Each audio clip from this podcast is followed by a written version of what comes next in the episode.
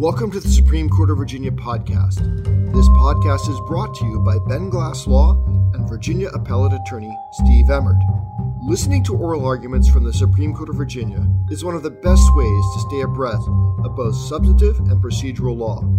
And today's smart lawyers know that any case, even if it is outside their practice area, can offer a learning opportunity. So, listen, enjoy, subscribe, and leave us feedback.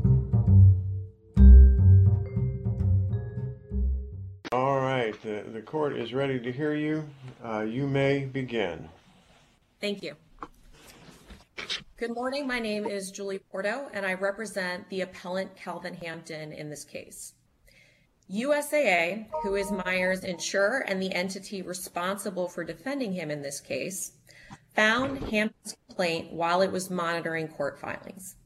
When it found that complaint, it was so clear to USAA that Meyer was the correct party, but that he had been simply misnamed, that he contacted Hampton to inform him of this mistake. So Hampton is asking this court to follow the doctrine of stare decisis and to apply its decision in Richmond versus Volk so that Hampton, because Hampton sufficiently identified Meyer in the complaint, it was simply a misnomer and he could non-suit and refile the case as he did. Counsel, this Now- is Justice Kelsey. May I ask you this? Um, so, as I understand your opening remark, if a defense attorney knows that the plaintiff is making a misjoinder, suing the wrong party, in this case the owner of the vehicle instead of the driver of the vehicle, if they know that, then that makes it a mis- misnomer, not a misjoinder. That's not my argument, Your Honor. My argument is if it's readily apparent to them, to anyone, who the correct defendant is, then that is a misnomer. That was what the court decided in Richmond versus Volk. That's not So something again, that. going back to my question though, so if I understand your logic, if I'm a defense attorney and I know the plaintiff has sued the wrong party, not the right party, the wrong party, I know they made a dumb mistake, then the law is going to characterize that mis, that dumb misjoinder not as a misjoinder anymore, but as a misnomer. How can that possibly be? That doesn't even fit the definitions of either word. The underpinning of uh, Richmond versus Volk, in any every case it relies on, is that the correct party is identified. The correct party is part of this case. It's it's simply a misnaming of that party. That is the legal underpinning of this case and every case it relies on. And so we are not bringing in a new party. It is the correct party. The correct party is in this case. We're simply correcting the name of that party. So And you, if we you have- sued the owner, you sued the owner of the vehicle. You made a mistake. You should have sued the driver of the vehicle, and you're telling me you're not bringing in a new party by bringing in a new party. Justice Kelsey, I think that goes to the issue of we Hampton sued. Uh, Hampton used a name that was shared with a real person, and that's the basis that he's trying to distinguish Richmond. But if we use that basis to distinguish Re- uh, Richmond, we're essentially creating this new rule where anytime a misnomer shares the name of a real person, then we automatically have a misjoinder. And so I'm, I'm not saying that whether a misnomer and a real person share the name is never relevant. I think it's a factor that the court should consider when determining have we is it readily apparent from the complaint that we've identified the correct party it's a consideration but as a blanket rule i don't think it makes sense because as we've, pointed out almost every misna- misnaming is going to be the same name as somebody in the United States. And so again, that just turns the doctrine of misnomer on its head. We are always, or virtually always, going to have a misjoinder. And so this idea that we're talking about is not unique to this particular situation. As I pointed out in the brief, if we had sued Noah J. Meyer with an A instead of an E, that would automatically be a misjoinder under this rule that we're suggesting because there is likely a Noah J. Meyer with an A out there somewhere. And I don't think anyone dispute, would dispute that Noah Meyer with an A is simply a misnomer and not a misjoinder. And so to have a blanket rule, I don't think makes sense. I don't think it's principled. I think that factor should be considered in determining whether it is readily apparent that Meyer, not his father, who shares that name, is the correct defendant. Counsel, uh, this is counsel. This is Justice Mims. Um, I always try to remember that when we write an opinion, it actually has to be applied pragmatically out uh, in courtrooms and law offices around the Commonwealth. When I used to handle cases of this nature, client would come into my office and indicate they had been in a traffic collision, and um, then my uh, my paralegal would go to the police department, I believe had to pay two dollars, and would get an accident report. And based and the accident report is um, what we would use to uh, prepare what what we then called a motion for judgment. I've been around for a, a while, and um, I'm going to ask this same question of both counsel. Um, it appears that that's what happened in this case. Um, you get the police accident report, you take the name directly off of it. If a plaintiff's attorney cannot depend upon the accident report, then how can they find out in a timely fashion who the actual um, defendant is? What's what's the I, other avenue? I don't know, Your Honor, because I suppose one would say, well, you can just contact USAA and ask them, but they've got no obligation. There's no statute. There's no duty to tell Hampton who the driver was at that time. I know Meyer also suggested that Hampton should have correct, uh, I'm sorry, checked court filings to try to match the uh, charge with the correct name. But as we pointed out, there are so many people with the last name Meyer, it's pretty impossible to go that avenue. And so, unless there's some indication that the police report is wrong, I, I don't know that it's reasonable to require an attorney to, to go out and somehow find out who the true defendant is. And particularly in this case, Hampton was taken from the scene of the crash by ambulance. He never saw nor spoke to Meyer. So at no point, he's got the police crash report. It is an official report.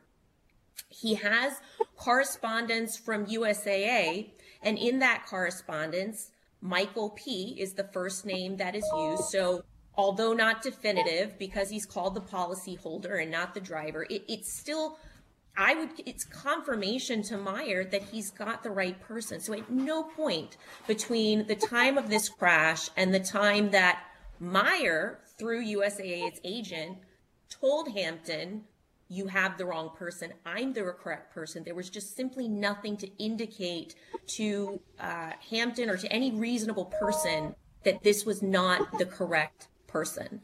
And and so, given given this court's desire um, not to jettison substantial rights um, for formal defects, the court has the option here to allow this case to go forward on the merits by following uh, its case, Richmond versus Volk, and, and every case that Richmond versus Volk has relied on that says if you have the correct party, then you have a misnomer, and you can correct that misnomer by non-suiting and refiling the case. But you didn't have the correct party. You had the owner of the vehicle. And the question that was just asked you is if you make a mistake and it's not your fault, are we going to take the owner of the vehicle and pretend it's a misnomer of the driver of the vehicle? That sounds a little bit linguistically stretched for me. I understand, Your Honor, but I go back to the question is is it readily apparent? And if it's readily apparent simply because the mistake in the name happens to belong to another person, we cannot automatically consider that a misjoinder because we're essentially just throwing out this court's decades of jurisprudence on what a misnomer is. This would How apply can it be to decades of jurisprudence if the very case you're relying upon was a 4-3 decision? And you're talking about decades of, of, of precedent on misjoinder and, and um, misnomer? Yes, Your Honor, because if you look at Richmond versus Volk, it relies on um, Estate of James versus Payton. That relies on Swann versus Marks. That relies on Allman versus Rockwell. Allman versus Rockwell was a case that was decided in 1971 that predated this 8.01-6 statute. Um, and, and if I keep going back, I found a, a case that was from 1895, and the quote is a recovery may be had against a person in its true name, provided its identity be averred in pleading and apparent in proof. And so, averred in pleading, apparent in proof, I'd say that's the same thing that the court said in Richmond, which is, is it readily apparent who the correct party is? If it is, a mistake in name is not fatal. Well, what is there in the complaint that makes it readily apparent um, that um, this is not, um, I've got to get them both, Michael is Noah?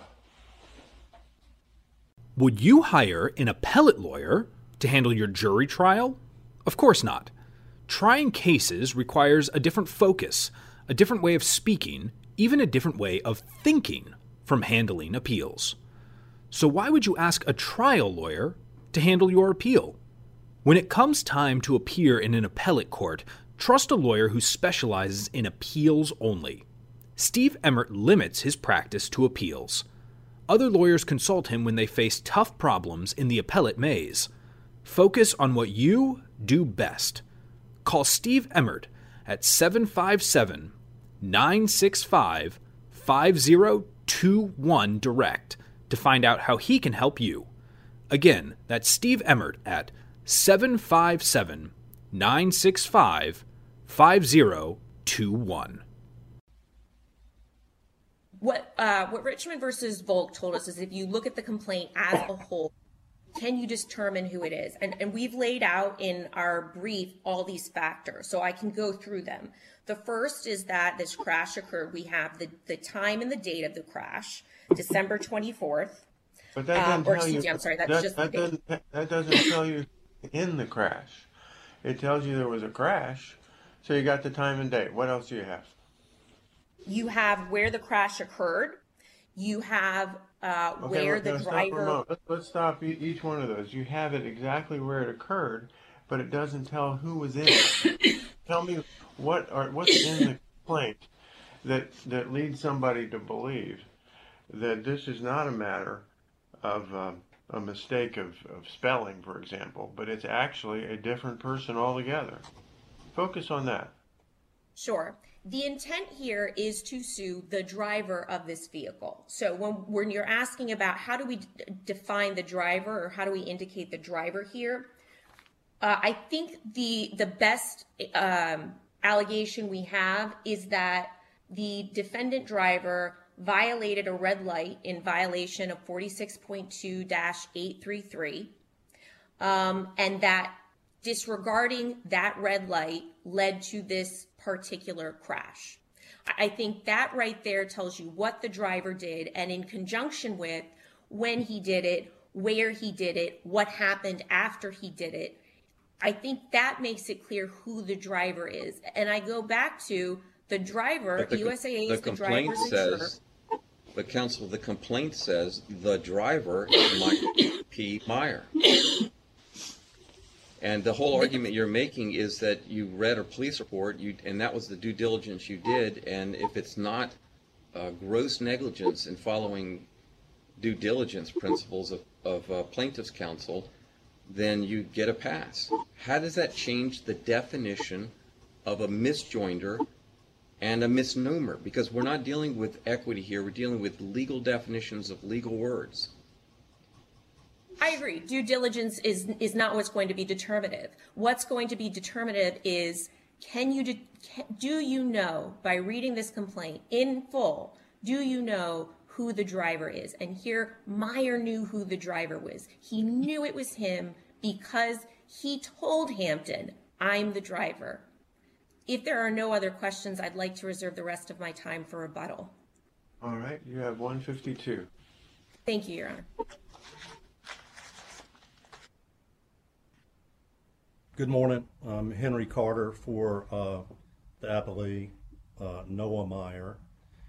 And um, we would ask that you affirm the order of Judge Snukals that this was a misjoinder, not a misnomer, that this was a um, wrong individual who had a different identity than the driver uh, who was sued.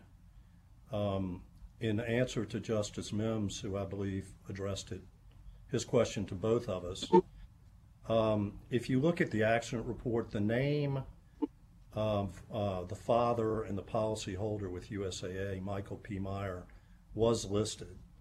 But below that, and, and they did live at the same address. The son was a minor at the time. Uh, however, there's a birth date there, and it is in 1964, and not for a young man. And so I would argue, and I empathize, empathize and I sympathize with, with the fact that that mistake was made and that the uh, plaintiff's attorney relied on the police report that was erroneous. But I think in meeting with their client, uh, in talking about that birth date and trying to make sure that they sued the right person and did due diligence, that that would have brought up the discrepancy in the name and the birth date. How, how could that have Counsel, happened? counsel, have you, have you ever been a plaintiff's attorney as well as a defense attorney? Judge, I have, or Justice, I have been on the plaintiff's side, but not very often. Okay. And on each of those occasions, do you recall looking at the birth date to determine whether the person was actually, actually who was in the accident report? I cannot specifically recall doing that. no. I, I, I, I, tend to think that even, even most prudent attorneys wouldn't, um, uh, and I'm sure you are a prudent attorney. Uh, I'm not sure if I was or not, but I don't recall looking at birth dates because it typically was not uh, a- an issue. Um, do you um, do you a- agree that not every time that there's an accident report will there also be some sort of a criminal or a traffic or criminal filing? I do agree with that because there are So in- in- accidents. In many in many cases, the accident report is going to be the only um, document that's available in order to prepare uh, a complaint. Would you agree with that? Correct. Okay. So if, uh, if we follow your line of argument, then from now on, every plaintiff's attorney in the Commonwealth um, would, in order to do their due diligence and to be prudent and careful, would actually need to look at the birth date of the party listed in the accident report and check with their client to see if that seems to comport with the, uh, the age that the client remembers.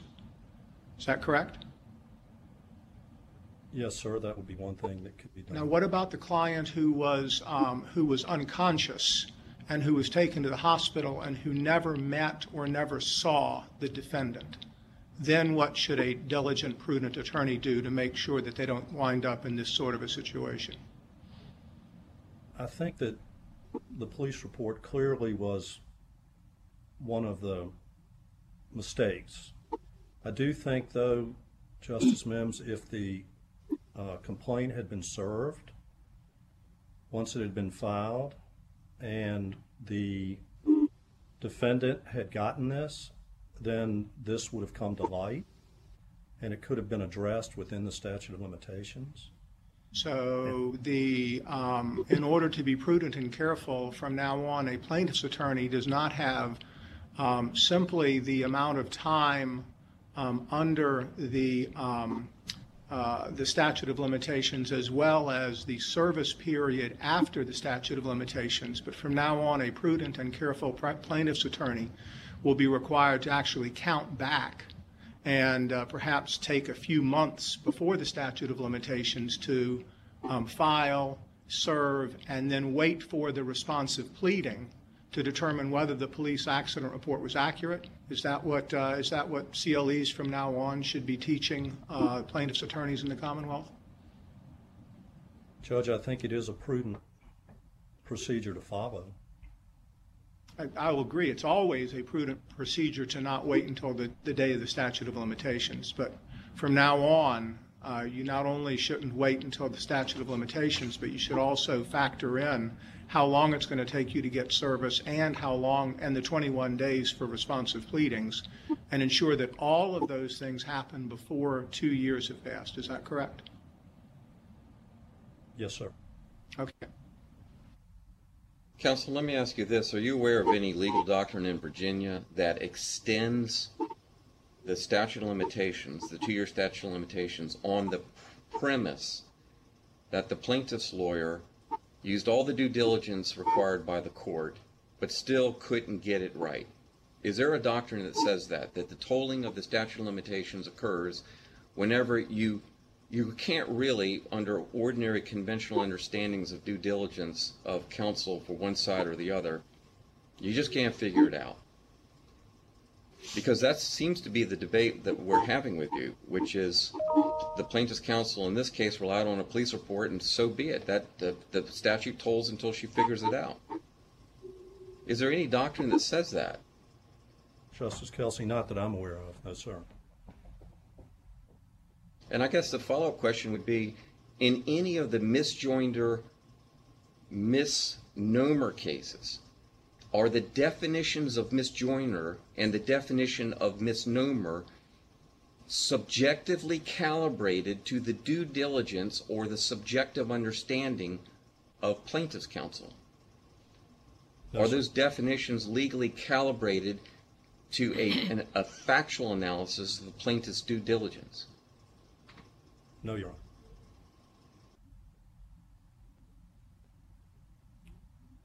And so our position would be with the misjoinder that um, the statute of limitations was not told under uh, 801-229 and that with any failure to um, have amended within the proper time period that the plaintiff's claim should be barred. Um, going back, and I think this is a difference between the Richmond v. Volk case. Um, in this case, this it was never served upon the defendant, unlike in Richmond v. Volk. And um, so I brought that up before. Um, in addition, there was no attempt to avail uh, the appellant or by the appellant of 801-6 and so therefore um, that does not apply. They could have availed themselves of that for non-suiting, and then they um, refiled a whole new action against a whole new defendant who was a distinct um, individual with a different identity. So Counsel, why ask- was the why was the complaint never served? The first complaint never served. Do you have any answer to that? I do not. So they never served it. They never got a responsive pleading. They never did discovery. They never took a deposition. Never filed an interrogatory. They never made a request for production. And then later they found out they made a mistake by reading a, a some paralegal reads a accident report and pops it into the complaint. But they've done absolutely nothing that the court processes allow them to do to figure out if they've got it right. Am I right or wrong on that? You were right.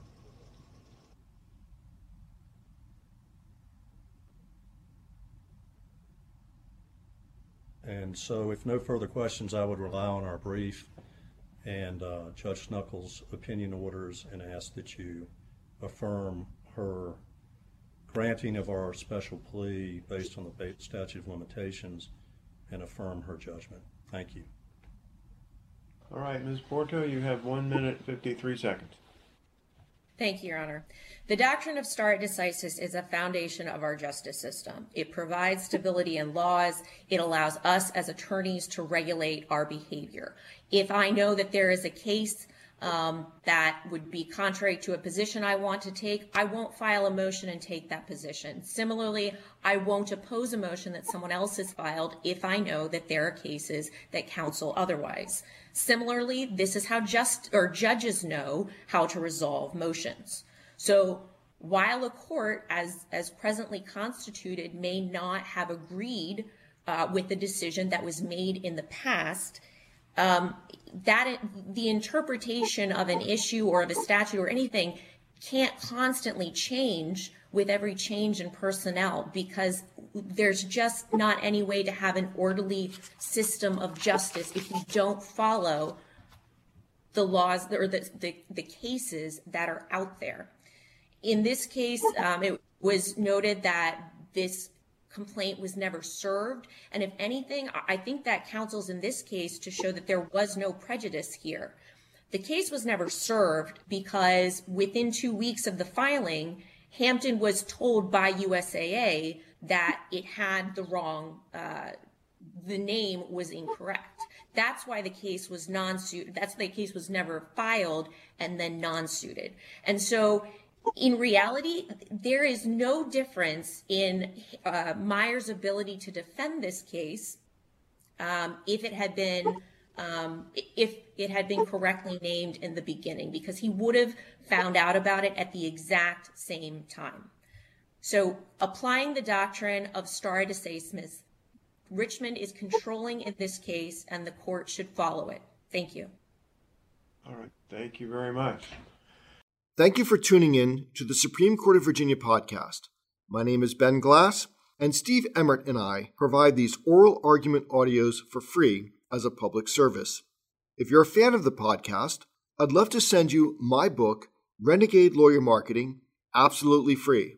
Just visit www.benglassreferrals.com and I'll be glad to ship it to you. This book has helped thousands of lawyers across the country improve their lives and their practices. Again, that's benglassreferrals.com. Thank you for listening and enjoy these oral arguments from the Supreme Court of Virginia.